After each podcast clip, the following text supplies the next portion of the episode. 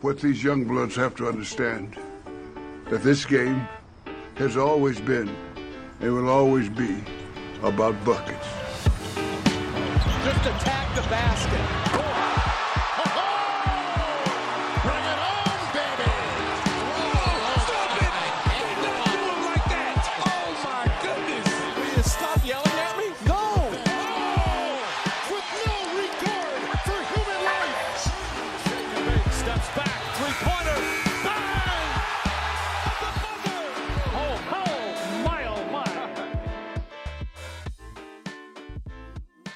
To Buckets, brought to you by BetMGM, the king of sportsbooks. My name is Matt Moore. I'm the senior NBA writer for the Action Network. This is your Central Division Best Bets episode.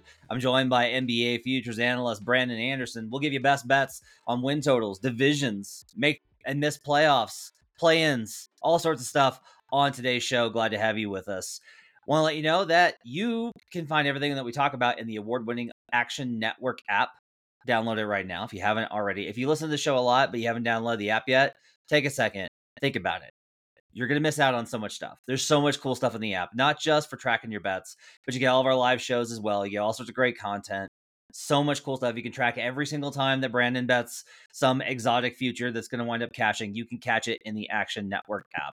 Also, make sure to check out our YouTube page. Go to youtube.com slash the Action Network and check out our YouTube page. You can catch a video version of this show and all of our great podcasts, as well as our live shows uh, like Green Dot Daily, Action Island, which is going to have some NBA spots this season, all that and more. Check it out on the YouTube page. If you're listening on Apple Podcasts, take a second, give us a five star review. It's not, gonna, it's not, it's not going to take too much out of your day for all of the delicious futures Brandon's going to give you. Give you, give yourselves, give us a, a little bit of feedback and drop us a five star review.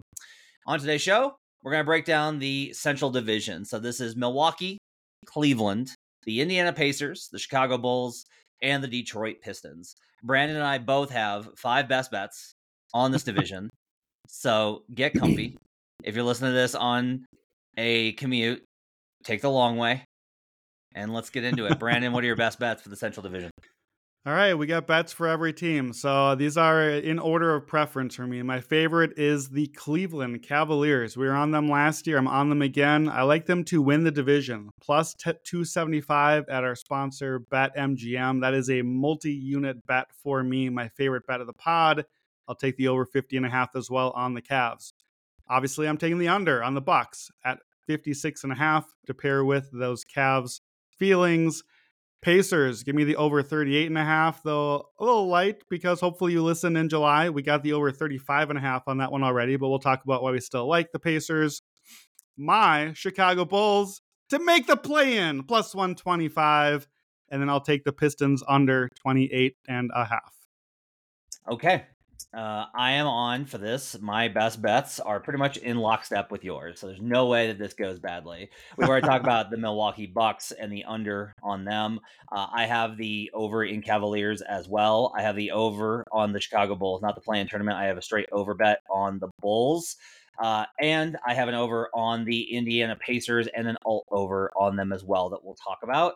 Uh, and I have the under on the Detroit Pistons. Are you so do you want to change anything right now after I've said I'm in lockstep? Like you just want to you want to just start I want, I to change everything. Start start over the entire Win Totals podcast series. I need I I need to do my entire process over again. um, uh, yeah. Should we, do we do we start start- start with the Bucks here? Yeah, let's start with the Bucks. The Bucks are a good one. I, we've we've talked a lot about them, so I don't think we have to go too deep. If you want to listen to more about why we're on the Bucks under, we did a, a summer episode where it was one of the first bets that we made. Um, and then they made the Dame trade, and while I definitely like them more after adding, you know, Yep. Damian Lillard. Uh, the number adjusted too much, and I still think that it's an over. If we look at the market on this number, uh, Brandon, a, a healthy respect in the betting markets for the Milwaukee Bucks. They are currently sitting at an average of 54 and a half. Uh, my projections have them at 51.8. I bumped them up after the Dame trade. I do think it's worthy of a bump up because specifically we talked about the defense and I think you're you're going to talk about it it- it's it's a it's a healthy downgrade from Jrue Holiday to Damian Lillard. there's a lot of ways that I think they'll be able to cover it, you know, cover up for Dame's defensive effic- inefficiencies. It is really important to know how good Giannis and Dame are going to be together. Like, Yeah. uh, you know, Dame said uh, in a quote, "I've never had a guy that could could do that." And I made the joke on Twitter, and I said that that is play defense. Um, and look, it's not just him though. Like Khris Middleton, the list of Dame's teammates after the first regular season game that he plays in, if he's healthy, knock on wood, uh, for his entire career, this is how it's going to go: Giannis, Lamarcus Aldridge, Khris Middleton, Brook Lopez, C.J. McCollum, end. Like that's that's like the list, right? Is like Khris Middleton is probably better. I think he's better than than CJ McCollum with combined with his defense. I think Brook Lopez is, you know, Brook Lopez was runner up for DPOY last year. There's a lot to like about this team. The number's just too high. We talked a lot about on if you listen to, the, to one of the previous episodes on uh, on this podcast about the the 50s numbers. The 50 trends are really bad. Teams that have a win total of 50 or more, they tend to go under. That's just been the history of uh, this this in, in since 2011. Teams with a win total of over 50 have gone under at a clip of 42, 23, and 1. So, look, uh, defense is going to be as good. This team is going to whip ass. I think they're going to be a lot of fun to watch. I think the number's too high. I think 54 and a half, 55 wins is a lot, and I'm willing to go ahead and bet that they won't get there. Yeah, I mean, like you said, we we've done this team, uh, so I I agree with with all those points. Giannis comes into the season potentially hurt still. We know that he wasn't able to play at FIBA, so you don't love that, obviously, from your star player. Eh, quietly, he's he's missing games. Like he's only he, even like we talked about this with the MVP podcast. Like he's he's not really playing too much different games played than Joel Embiid, who we slander year after year for his injured games missed. And I I think that's a thing. That's a thing the regular season, of course, because that's what we're talking about here with win totals. The, this number is dropping already. When I did my final prep for this, I think a weekish ago, I, I had it at 56 and a half at BetMGM.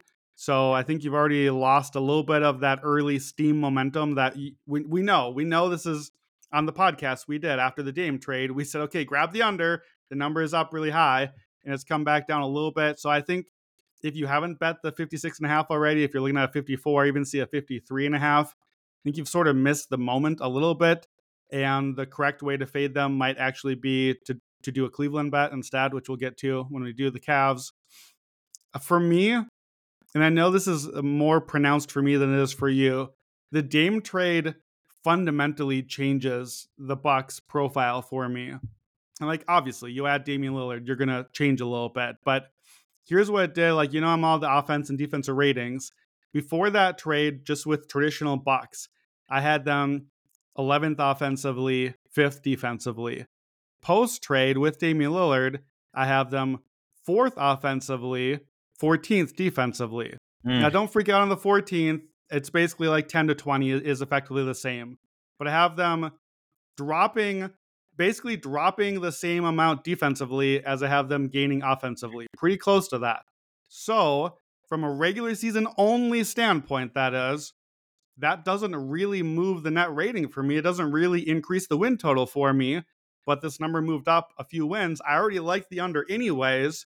And now I got a little more cushion on the bat. So Damian Lillard is before the last two years with all the injuries, top three offense. So I think initially when we reacted to this, I think it underrated just how good the offense has been. He has 125 O rating or better his last three healthy seasons. He's really good. And him and, and Giannis together, whatever else goes out there, they're going to put up offense. Uh, I texted you a picture last night. My buddy went to the Memphis Grizzlies preseason game against the Bucks and sent me a picture. They got seats. Uh, his his son uh, has autism, and so they got seats upgraded to right behind the bench.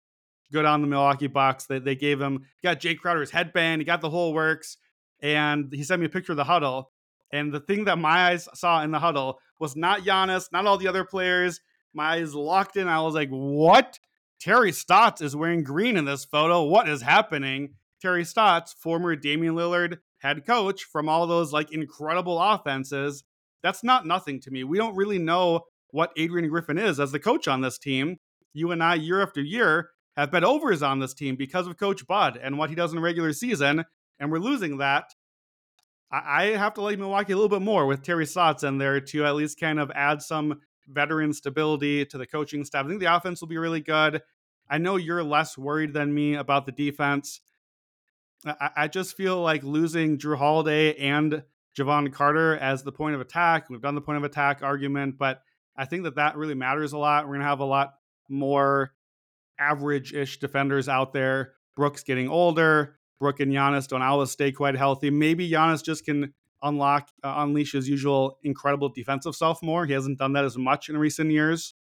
Maybe doing less offensively will allow that. Um, so either way, the number is just really high. So I, I like them. I like them better in the postseason than when we initially talked about them. But that, this is not a postseason pod. We're focusing on, on win totals and regular season, so it's still a fade for me. How many negative defenders do you think there are on this team? I, I was careful to not say negative. I said average-ish. I, I just think that there are Giannis and Brook obviously are very good defenders. I, I don't really love the rest of the defenders on the team eh, unless good. I'm forgetting Chris is a good someone. Chris is a good defender. I think Chris is like a, a, a positive-ish above average defender when he's in the context of Giannis and Brook. Jae Crowder's a plus. He's tough. He's physical. Jae Crowder's good. Yeah, Okay. I'll give you that one. Port- Portis is not bad. Portis is not like he's not going to anchor a defense, but he's not like they don't get absolutely destroyed when Bobby's on the floor. He competes and Yeah, he like, rebounds. like uh, like I said, I, all of these guys I'm, I'm putting as like around average. I just losing Holiday and Jevon Carter, so losing 48 minutes effectively of ball pressure, point of attack, perimeter defense of a top top defender.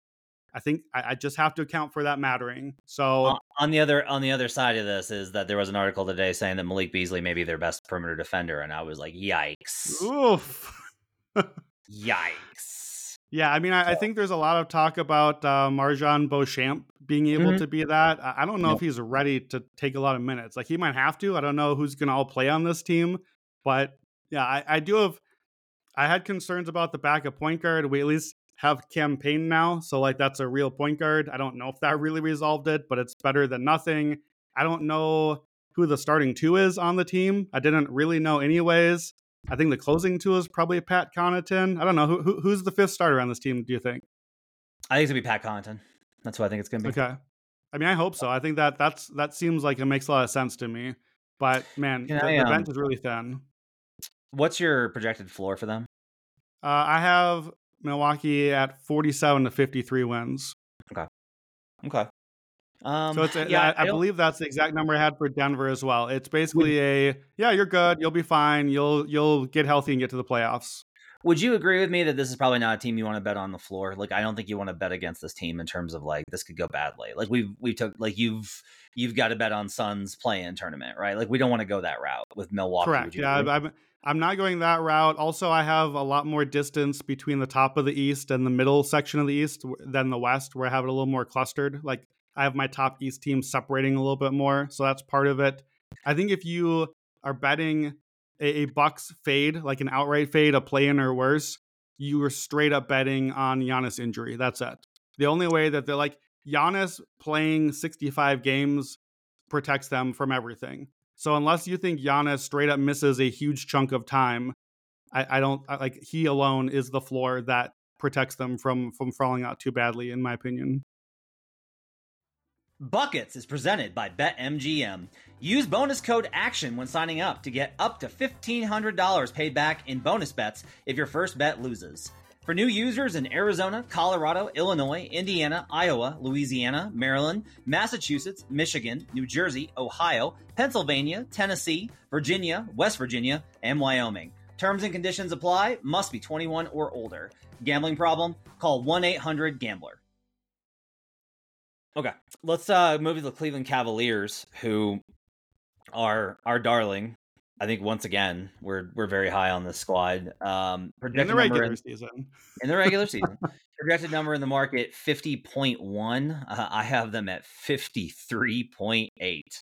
I have them at fifty four wins. So I love this Yeah, team. I do I bet too. their division. I don't. I don't love the division as much as I did prior to the to the Dame trade. Obviously, right? Like, I, it's not a great that I don't love the idea of like I have a bet against Giannis and Dame winning the division. Don't don't feel great about that. Even if it's like, yeah, but you get a better number now. Still don't like it. Like I just I wish that I didn't have that bet Yeah. on the ledger now. It's- I, Um, I was gonna say I like it better because I got the better number, but that's typical Brandon is is wanting the longer payout at, at the shorter odds. That I, I didn't really move the needle on Milwaukee, and I still like Cleveland, and I'm getting a better number now, so I have to like the the division number better. So uh, I've got them projected at 54. What do you have for them for offense and defense? Yeah, I have them about 54 as well. I have 50 to 58 wins, so 54 is right in the middle for me. This is Memphis East to me, although Memphis is East, whatever. Memphis is in the West, so they don't count. Cla- I have the Cleveland Cavaliers 12th on offense, second on defense. I believe I had Memphis 14th on offense, first on defense. So it's effectively a mirror image in a lot of the similar case. And that's why these are teams that I keep backing year after year because you know I love my defense in the regular season. So it's going to be a good defense. Uh, we'll see about the playoffs. We've done the playoff thing. This is not the playoffs in the regular season. If you've got Jarrett Allen and Evan Mobley out there, you're going to be a really good defense. And I actually feel like this team should probably be better than it was a year ago. Two years in a row now, we've seen this team for three fourths of the year before things go wild at the end of the year be number one in net rating, number one in expected wins in the conference. Like they are, by a lot of the underlying metrics, a juggernaut. Now they're not a juggernaut because JB Bickerstaff still gets to have his grimy little fingers over everything, and that counts in the regular season too. But they were the number one defense last year. They, uh, I think, are probably going to improve their three percent luck. So I think that they could even get a little better there. I don't really love the depth, but I did kind of like the offseason generally. They take about 4,000 minutes of Rubio, Osman, Stevens, and Love and replace that with Max Strus and Georges Niang, who I don't love, but I do think those guys fit pretty well. They add some shooting, uh, help on offense without really, I think, hurting the defense too much. So a little more spacing that should be good for for uh, Donovan Mitchell in particular. It's just a good quality team. I think they're going to show up night after night all the most important guys on this team are still on the upswing in their career, right? Like Garland should be better. You talk about development, and am I projecting it for young guys? Garland, Mitchell, Mobley, and Allen should all be as good as they were or better this year. I just think there's a lot to like about the team. So over 50 and a half for me. They were under by a half a win the first two Bickerstaff years. They've been way over since 22 wins over the last two years combined. So I like that. Um, you asked my win range on Milwaukee. I had 47 to 53. I have Cleveland 50 to 58. So Cleveland is my outright favorite in the division by not a tiny margin. Um, so I have the Cavs ahead by three or four wins. I have them over 50% to win the division. I'm getting plus 275. I know you are more bullish on the Bucks, so you would make that gap certainly smaller than I would. My question for you on these bets I've got the over, I've got the division. The other bet that I did with Memphis is I did the one seed and I did the most wins bet. I don't know if I need that here because I got to deal with Boston too. And I don't know if I want to deal with Boston and I got to deal with Memphis if I'm doing the most wins thing. And the number's not as good here. Most wins I see is 20 to 1. I had a 50 to 1 on Memphis. So I think I'm going to probably skip that one unless you talk me into it.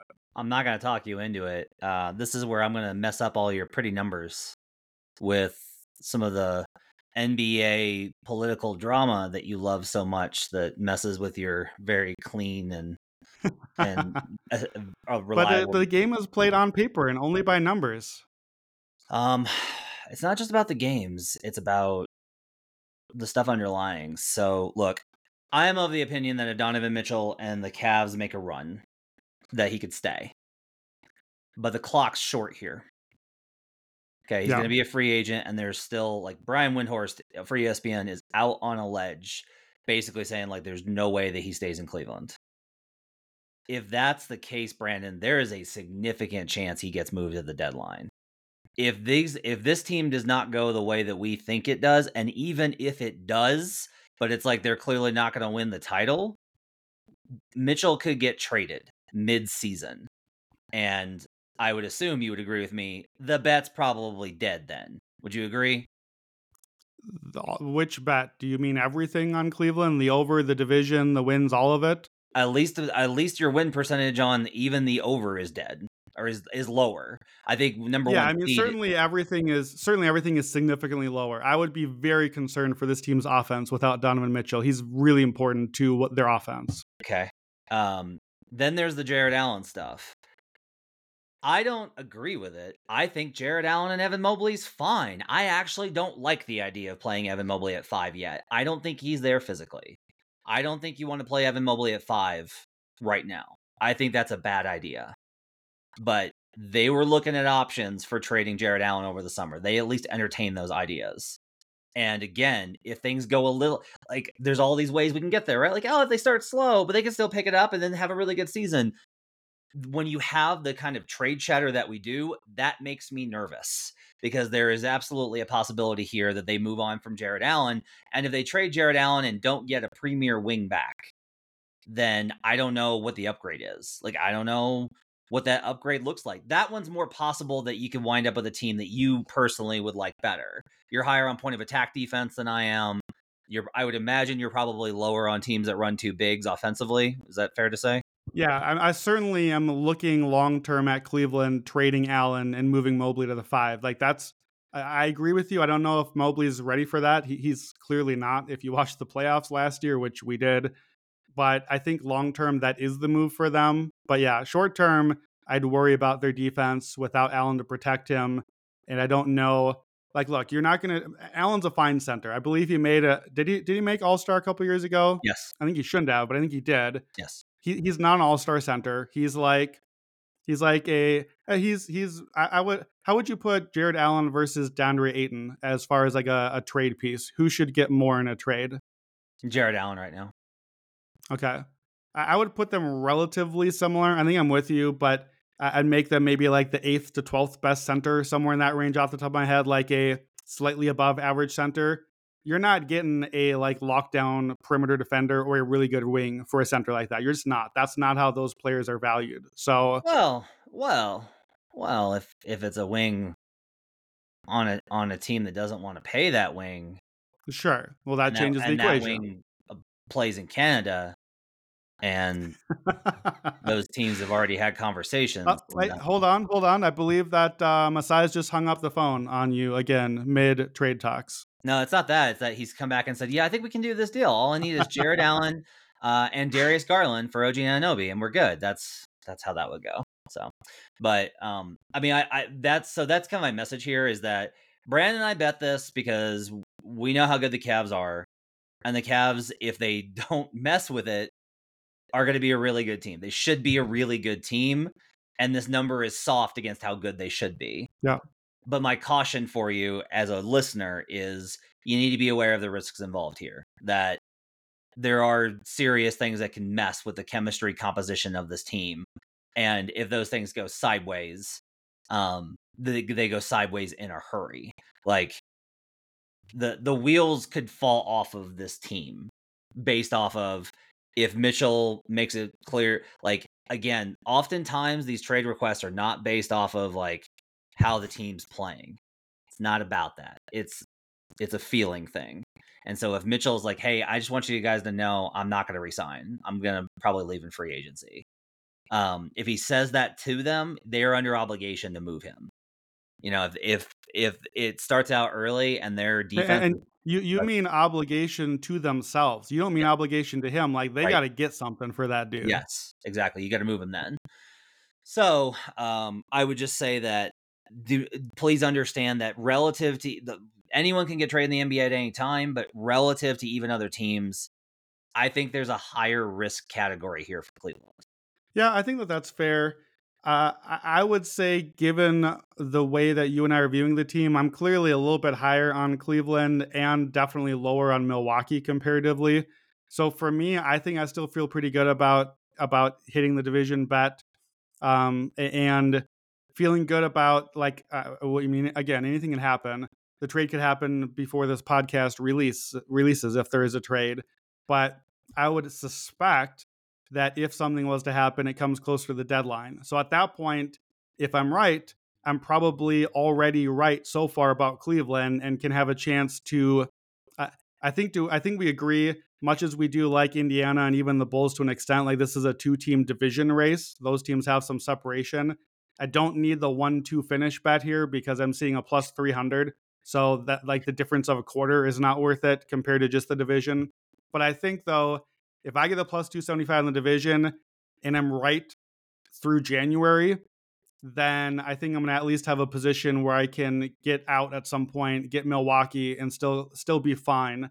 So I like it. I think with your position being a little lighter on Cleveland, a little heavier on on Milwaukee, that makes more sense to be cautious there. The Indiana Pacers. Last year's darling for the Action Network group. I was not included uh, in that. I didn't. The over was an easy easy over bet for those that bet it. Uh, I stayed away. I wanted to see it. I am. I don't feel I am too late on them because I think that there is an underrating in the market still. The market number on this, Brandon, is 38.7. That's the average. There's 38, 38 and a half, a 39, and a 39 and a half in the market. Um, I have this team projected at 44.4 wins. I think they Ooh. breeze over this number. I think this is a playoff team. I have bet them to make the playoffs. I think this is going to be a top five offense. I think it's going to be probably eh, using your kind of rubric. If I was Wow. to guesstimate it, I would do uh, a pretty wide range defensively, but probably somewhere between 18 and 25. It's probably the seven Hmm. win range that I would probably put them in for, or seven team win that I would put them in for defensive rating. I just think this offense is going to absolutely cook. Uh, they have tailor made this offense to a play style, which is really fascinating that this is Rick Carlisle. That Rick Carlisle, of all people, is like really embraced. Like, no, we're going to play fast. We're going to play fast. We're going to play all offense. Tyrese Halliburton was a darling again of Action Network. Like lots of bets on him for MIP last year, all these types of things. Um, I think that this is the year that he makes the real league. Now, he, you could say like, but he was an all star last year, Matt. That's true. That's true. He was an all star. I legitimately think we're going to be talking about him as like a top ten player. Like people do not Hmm. understand how good Tyrese Halliburton is. He would have led the league in assists probably if he'd stayed healthy. A lot of what happened last year is the Pacers were actually competitive and on track for a playoff spot. He got hurt and they went to pieces. Yeah. And then he came back and everyone else was like resting and they decided to pivot to the draft and that's fine. But like with Halliburton, they were winning games. And they added Bruce Brown, which I think is a big get for them. They added Obi Toppin, whose plus minus numbers in New York were great, and he fits perfectly with this roster. Like So it oh, just perfectly. The the the amount of of full court transition lobs that Halliburton and Toppin are going to connect on is going to be ridiculous. Bennedict Mathurin in year two. Here's another guy that people don't realize is good. Aaron Nesmith, really good player. Like Aaron Nesmith is a really good player. Andrew Nembhard, really good player. Uh, Jalen Smith shows a lot of potential. Jordan Nwora, I actually like. He's like at the, at the end of this thing. Jarace Walker had 19 in his first uh, preseason game. Had a very bad second game. We won't talk about that he'll give them something. They still have my uh, have Miles Turner to be able to provide some defensive, and they've got Bruce Brown on the perimeter. I love everything about this roster construct. I don't know if this team is going to be great, but I think they're going to be good. Yeah, I, I, we we are team Pacers. I think this is probably mine and yours. Like th- this is our team this year. This is the team we've been on since I think the very first podcast we did, starting to turn the page to the new season. I love how Bruce Brown and Jarace Walker fit into the mix. Uh, I don't think you mentioned Isaiah Jackson. I, I like him a lot. He came around last year toward the end of the season. I think that he's important. The one thing I do have a concern about this team is our guy Miles Turner doesn't like to stay healthy. Yeah. So I, I do. He's really, really important to them defensively because they just don't have a lot else there. And I do like Isaiah Jackson, but I like him better as like a 15 minutes backup to Miles Turner than the guy suddenly. So I ended up slightly lower than you offensively and a little higher defensively, I think. Uh, I have the Pacers 12th on offense, 19th on defense. I- don't know if I can get there in top five. I think if you, where you're at on them, I think even though we just did this on the last podcast, I think actually these are your this year's Sacramento Kings. If you have them a top five offense and like 20th ish defensively, like you said, um, maybe this is the profile, not the Hornets as we talked about. Maybe they both are. They both can do it. But uh, we talked about Rick Carlisle in Coach of the Year. You didn't like that one as much. I, I like. I love Rick Carlisle, and I know you're not saying you don't like Rick Carlisle. To me, he's a top three. I think NBA coach as long really as he's great. not like grouching on the sidelines. Yeah. Yeah, he he he's he's great. He's great at all the stuff. Pacers really didn't lose much here. They they lost Duarte, who kind of wasn't doing much for them. They lost Oshae Brissett. That's about it. We added a lot of stuff here. You mentioned the Halliburton with and without. They were 28 and 28 with Halliburton last year. They were 7 and 19 without him. So they're a 500 team, and they added defense, Jarace Walker, Bruce Brown. They added role players. They're going to get development. I don't know if I'm quite as high on Halliburton's. Like, I don't know if I see him as a top 10 guy. I was to ask you how you'd see him compared to like a peak Chris Paul, because I think that's the sort of spot you're putting. Uh, like, he's not to be a leading scorer. So normally you need to be like an engine scoring wise to be a top 10 player in the NBA. Chris Paul did it without being that, like a high, high engine. But I don't know. I I think I'm probably more like the 10 to 20 range on Halliburton. Nonetheless, I think he's very good. I think this team will be very good. And yeah, we the only reason that I'm not all in on this particular bet as like the best on the podcast is as I mentioned the top, we did Pacers over 35 and a half in July. So I have three units on that already. 38 and a half shows you how much money has been coming in. Like three wins to move three wins is not a small number. Like that's significant. The one number that I don't think has adjusted correctly, if you're not quite as high on the Pacers, but you like them overall, the the seeding over under. You can get the under nine and a half seed at minus one thirty. I don't I really don't know what the world is where they finish 10 seed or lower. I don't really know why it's nine and a half, not 10 and a half. That's kind of weird to me. Like just let them make the play in basically um, at least the play in. I guess the world is Halliburton and Turner get injured again, and then we kind of get a repeat of last year. But I like the team. I think they're improved from last year. We basically don't even have to bet on them being better than last year. We basically just had to bet them being what they were last year, but a little healthier. And I think they're better. So we love the Pacers. We are a Pacers podcast this year. Your Chicago Bulls. Rep rep the shirt, rep the sweatshirt. Oh yes, yes. I, I was I was uh, trying to think of like the version of the Timberwolves. Ooh, and I just froze because I don't know what sound bulls make. Trampling noise. They, they snort, but please don't do that. Um, you can make the the sound of the the the intro music from the famous video. Oh, yeah, there we go. Uh, the Chicago Bulls, with a market expectation, the average is a pitiful 37.6 for a team with this kind of salary load uh, and expectations on it. 37 and a half. Uh, I have them 43.7. I think this is a 44 win team. I liked them last year. My numbers have them pretty high. I did not give them like some sort of like I'm I'm not bucking what the numbers told me. This one is really pretty much a straight uh, this is a numbers play for me. Is that my numbers have them? I I did not upgrade them at all. None. No internal improvement. Nothing for Jevon Carter. Nothing. I just kept them flat. They're one point better than an average team on on neutral court. That's what I have them. That's what the, the numbers had them at uh, last season. That's where I have them this season. Um, they want to win. They want to win, and they sure do. they were they were decent to good two years ago. They fell off last year. This was a top. This is a the sixth best defensive team in the league last season. Which again, Billy Donovan's a warlock. People do not understand how impressive it is that he got this roster, this roster, to be sixth in defense.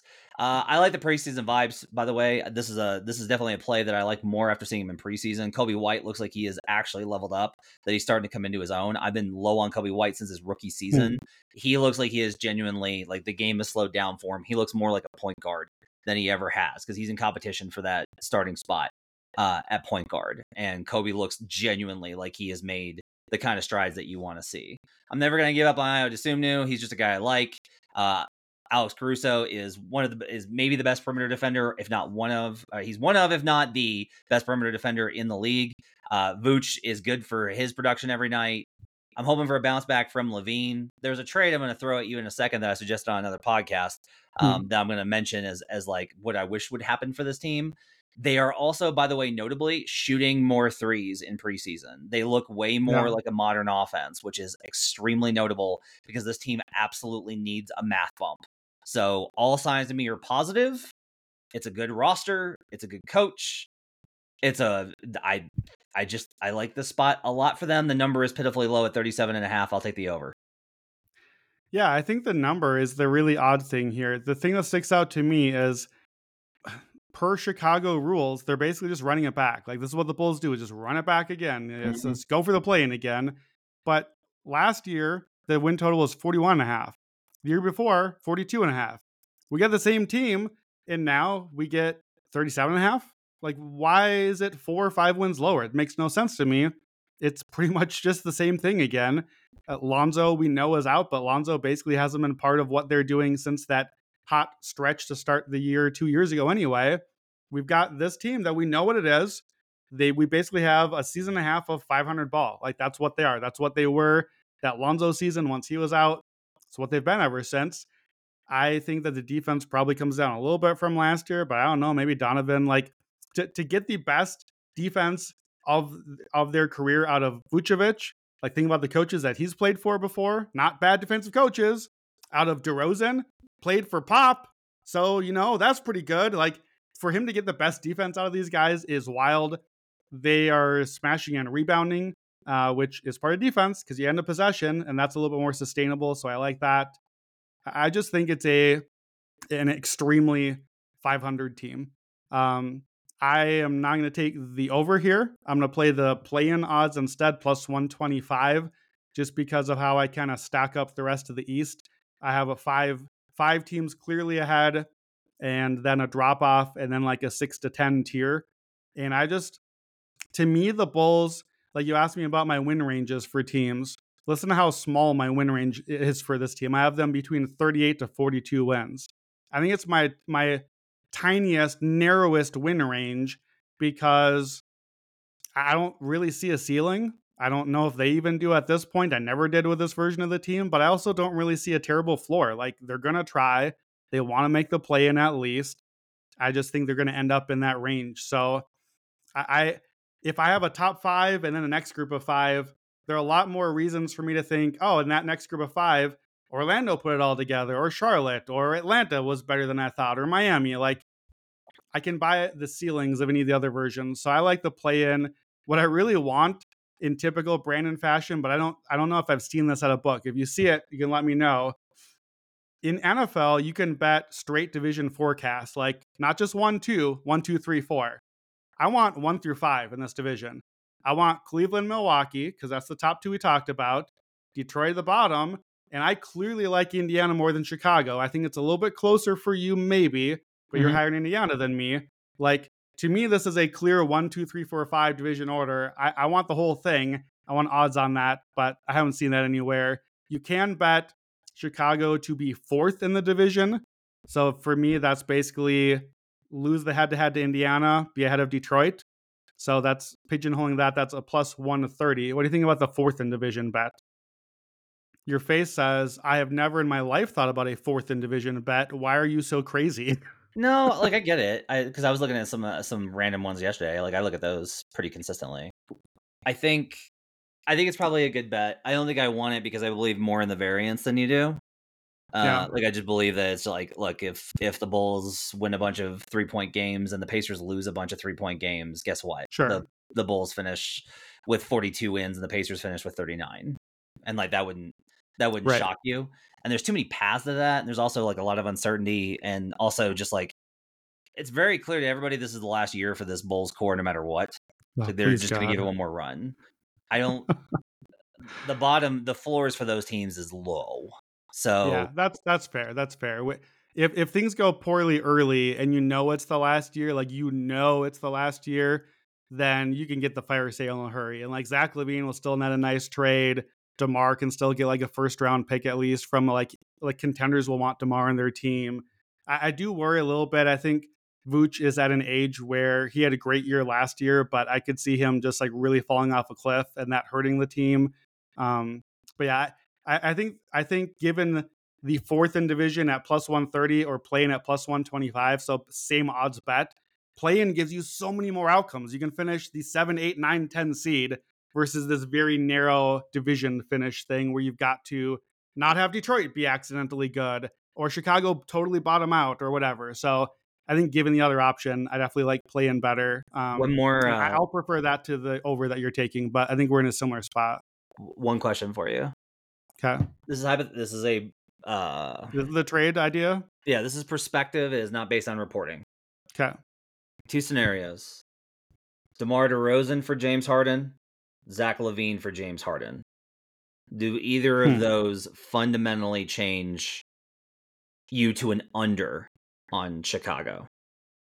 Um, no, to an under. That's an interesting way of framing it because my thought as you were asking was, oh, well, then I guess Chicago maybe is above the play in race. So I guess I went the other way on it. Like, I think James Harden is quite underrated at this point of his career. He is. Like, as we're recording these, ESPN rank just came out today and has James Harden like 43rd or some absurd number. Like, Harden was an all star last year. He didn't make it, but he absolutely should have. He so should have that I didn't even check to see if he made it because I was so, it was so obvious that he would be. Like, he's not MVP James Harden anymore, but we, we can live in a world where you're not a top three player anymore, but also not the 50th best player. And that, that's the world we're in with James. James Harden is a lot better than Zach LaVine, and he's a lot better than DeMar DeRozan by like by a margin. If he showed up on the team, like we we joke about my Bulls, I do not like James Harden. I don't like watching him. I, I would like kind of be optimistic about my Bulls. Like I, I think that that's if James Harden replaces one of those two guys, I think that that's probably a team that I wouldn't want my playing bet anymore on because I think that they'd be a top six seed after that. Like I think that that's a genuinely quality team in the East. Uh, I will say that again, not reporting. I wouldn't rule it out because it makes the most sense to me. That, by the way, DeMar DeRozan is a $28 million expiring contract. He is able to be traded one for one for James Harden, who is also a big expiring contract. Seems like it makes a lot of sense. I'm just saying, people. Yeah, should- that- and, and, and on the other end of things, DeRozan with Embiid or LaVine with Embiid both make a ton of sense on those teams too. So yeah, The Detroit Basketball Pistons, who have in the market a win projection. The average in the market is 28 and a half. Um, I have them projected for 27. I think that if you're in this range, you're likely to go ahead and move the other direction. Brandon's Hmm. talked a lot about this, about the possibility of teams heading in the other direction for various things in, in terms of going for the for the draft positioning, and that's I think important to look at. Um, it, for me, it's pretty simple. You know, Monte Morris helps. Bogdanovic is good. This team's offense sucks. Like so bad. There's I just don't know how there's any way that they're gonna be able to get out of the teens. And if you're a bottom ten offensive team, guess what? You tend to go under. Like it's just kind of a fact of life that if you're that bad at one of the sides of basketball and and it's kind of an important one, putting the ball in the hoop, as much as we talk about defense on this show, it is kind of important for you to be able to actually score to some degree. Teams, by the way, that are uh, bottom 10 in defensive rank at the end of the season have gone. Defense or offense? in- I'm sorry, in offense at the end of the season, bottom 10 in offense uh, have gone significantly towards the under over the last 11 years. That's been a pr- pretty consistent trend. Um, if you are a bottom 10 offense, you have gone 53 and 17 to the under. That's 76%. Effectively, what I'm telling you is if you know a team is going to be a bottom 10 offense, if you're just like, I can't see them getting to 19 or 20 even, this is 21 and up, then you should bet the under on them because those teams go under, under, under. I think that there's no way that this team gets out of there. I think Cade's going to be a lot better. I think this team's going to be a lot better, but this is a big jump for them. And this is 28 and a half. I don't want them anywhere near 30. I think this team's still in the 20s. I think by the end of the year, we'll probably be talking about like, hey, next year. But last year, Yeah, there was ridiculous optimism for this team, and they wouldn't have hit it even if Cade had been healthy. there's still like there's still Killian Hayes talk. We're still talking about Killian Hayes. It's an under for me. Yeah, bottom five offense three years in a row, maybe more than that. I just only am tracking the last three years, but it feels like it's been a minute.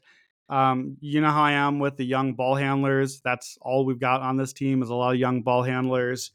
Um, Jaden Ivey is a guy that you can only tell so much from summer league, but both you and I saw him at summer and we're like, yeesh, I'm not sure you're uh not sure you're on the development curve. That like Jaden Ivey is hundred percent a dude that should have played like a half a game at summer league and been like, all right, thanks for coming down, Jaden. You can watch from the bench now. You are too good for summer league.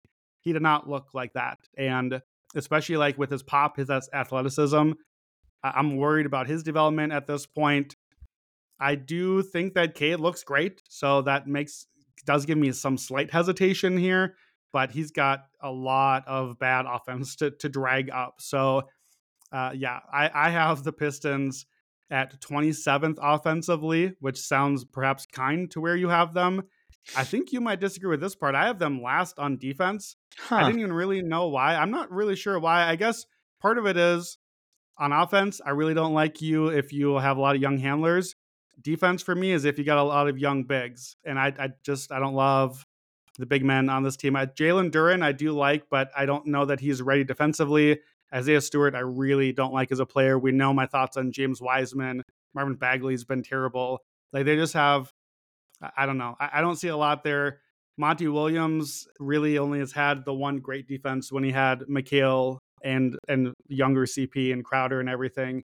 So I don't know that he necessarily helps. Dwane Casey's a good defensive coach. So if anything, that seems like perhaps a downgrade to me. The other thing with offense is I think there's a very, very high chance, speculative on my end, but just looking at the way the books line up, Bojan Bogdanovic is the best offensive player on the team right now till Cade overtakes him. I don't think Bojan's on the team after the trade deadline. Like he is one of the most obvious tradable pieces at the deadline. And the way he stays is if the Pistons are like competitive and actually want to go for something, but this bet taking the under 28 and a half is clearly a bet that they are not.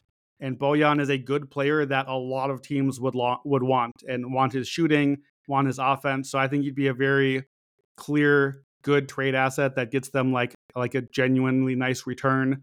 Um, so n- eh, Alec Burks, even to an extent, I think Burks and Bojan. I, I know I do the thing where I trade the guys the ahead of time. Is that You're doing the thing where you're like, well, clearly they're going to do this because this is the logical move, and like they're all like. Troy Weaver's on record about Bogdanovic talking about how much he's just like, no, we feel like we need to have some veterans along for the young. Like, listen? you gotta get past I'm it, doing- man.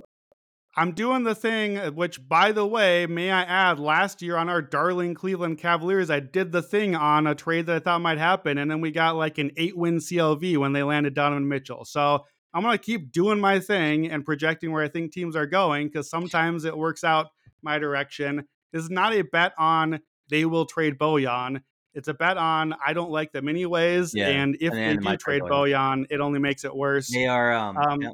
With gonna- uh, by the way, you you have to stop. I, I'm sorry. You do not get the victory lap. The the the, the Donovan. You just do stop that. Stop that.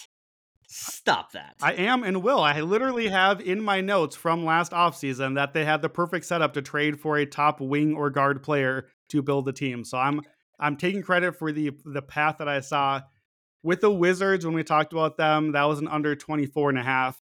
That number was low enough where I looked and said, okay, how many teams go under that? So I did the same here 28 and a half. In the last six years, we have, uh, and again, going by pace here, so not perfect because we had some shortened seasons. How many teams won 28 games or less? Four, six, six, seven, four, and eight. So it's Yeah. about six teams a year. So under 20 and a half is a bet on will Detroit basketball be a bottom six team? Again, that's a bet that I'd like to make. When I have you bottom five offense and defense, that's a bet I want to make. Detroit is under four straight seasons. I think it's five. So I will lock in my Pistons under 28 and a half. Trends are kind of messy here. Um, if you're between 25 and 30, which is kind of a market delineation between like, hey, you're bad but you're trying, versus like you're going to be bad and you're going to tank. Uh, 25 and 30 is 54% to the over last 11 years. I don't think it's a reason not to play this. Like I said, I bet it. Yeah. Your defensive thing, yeah, I think you're right, man. Actually, like, look, they were third. They were third worst defense last year. Um, you know who their best defensive player in EPM was? Yes, In EPM, in defensive, in Um, defensive EPM. Killian Hayes. no, the currently unsigned Hamidou Diallo, who was Oh yeah, 90 Diallo's a good defender. 99th percentile. Someone Yeah. please go get Hamidou Diallo. He's good. Well, Stop it. somebody like teach him how to stay on the court. Literally anywhere in the half court on offense would be a would be a good start. Yeah. um, but the drop off is pretty stark there Uh, in terms of guys that they still have Yeah. ro- uh, on roster. What- Alec Burks was their next best now at 61st percentile last season to defensive EPM. Guess who was Hmm. But the they're going to trade him, so that's fine. Guess who was the lowest? Ah, man, there are so many. There's so many choices here. I I'm gonna guess. I don't know EPM as well as you, but I'm gonna guess that centers get positive or negative credit equally on on far apart. So I'm gonna go with James Wiseman. Correct. First percentile, Brandon. Ooh, that's pretty bad. I mean, to be fair, they do seem to be moving to a spot where they're trying to go with either Wiseman or Bagley. Like, I don't think they're gonna do both of them, but I, Are you I think you have two losing options there. Former number two picks. Are you surprised at all that Jaden Ivey is struggling defensively? Because it's been a problem in preseason too. Uh, no, I mean, from a scouting perspective, that just is not really a strength of his. Like he, uh, even at Purdue, there's a lot of good defenders around him. Like to to me, Jaden Ivey's projection is to, if he's going to be good, is to be like just okay. Well, I'm the star guard on the team, and my job's not really to defend. It's fine. I'm going to do all the offensive stuff now. Like that's what he's supposed to be. So, I I, I feel like on the trajectory he's on right now, he's looking more towards like the sixth man sort of like gunner off the bench difference maker like third guard sort of role. And it's too early it's too early to pigeonhole to that but like again a role where you're not we're not bringing jordan clarkson in hoping and asking me like hey man how you defending today? Like that's that's not the point. Right. so my, my my question for you on the pistons is both of us like cade cunningham and he looked really good at at select this summer.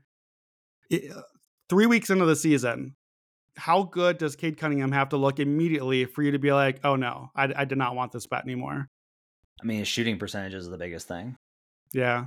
Like that, he can he can improved in playmaking and defense and all of these things that make him him a better basketball player. But we're talking, he was 14th. uh, I'm not gonna I'm gonna take out last year because he was hurt. Um, the year before, which is you know that's his rookie season, and guys often Yeah. struggle in those seasons. So I'm trying to be But, but like- his only real season. yeah, his only real season. He was 16th percentile at the rim, 34th percentile from mid range, 27th percentile from three. Like, Hmm. he's got to figure out something that he's going to be efficient at. He has to be efficient somewhere on the floor in order for me to be. The, this is the Rockets fan comeback on Cade versus Jalen. Is what about what about Cade's shooting percentages? I love all the stuff that Cade does. I think the stuff that Cade does helps you win, but he even last year in this limited game, his 12 games played, 14th percentile at the rim, 50th percentile from mid range, 8th percentile from three. Yeah. First I mean, last preseason year was terrible for him. Yeah. It's just he's he- he's gonna have to get Yeah. he's gonna have to make such strides in his shooting efficiency that it's not realistic for them to hit the over. Well, it, that was a tricky thing with scouting him because that was the huge, huge red flag for him coming into his one season at Oklahoma State was that he couldn't shoot at all. And then he just like started making threes like a bandit that year. And everyone was like, oh, great. He learned how to shoot now. But like, that's not how shooting goes. You on a sample of like 150 shots, we don't suddenly know that you magically are a good shooter. And I think his free throws still were down, et cetera. So, uh, to, to the Jalen Green truthers listening and, and happy to, to celebrate you, I would come back here with how about making your teammates better? How about that's the thing Cade does that Jalen Green doesn't do? Um, if if I told you Cade Cunningham made the All Star team this year, do you still take this bet? No. I don't want the under if he's an all star. Okay.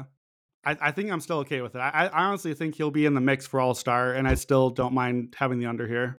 Okay. Let's go wrap it up for buckets for the Central Division. We'll be back to wrap up our win totals and division previews with the Atlantic Division, all those monster teams, and you'll find out just how much love Brandon and I can give to the Boston Celtics. My thanks to David Payne, our producer. My thanks to our producers on the video side putting this up on YouTube. Make sure to leave us a five star review on Apple Podcasts. Check out youtube.com slash the action network to catch video podcasts and our live shows. Thanks so much for joining us. We'll see you guys ne- again. Till then, let's get buckets.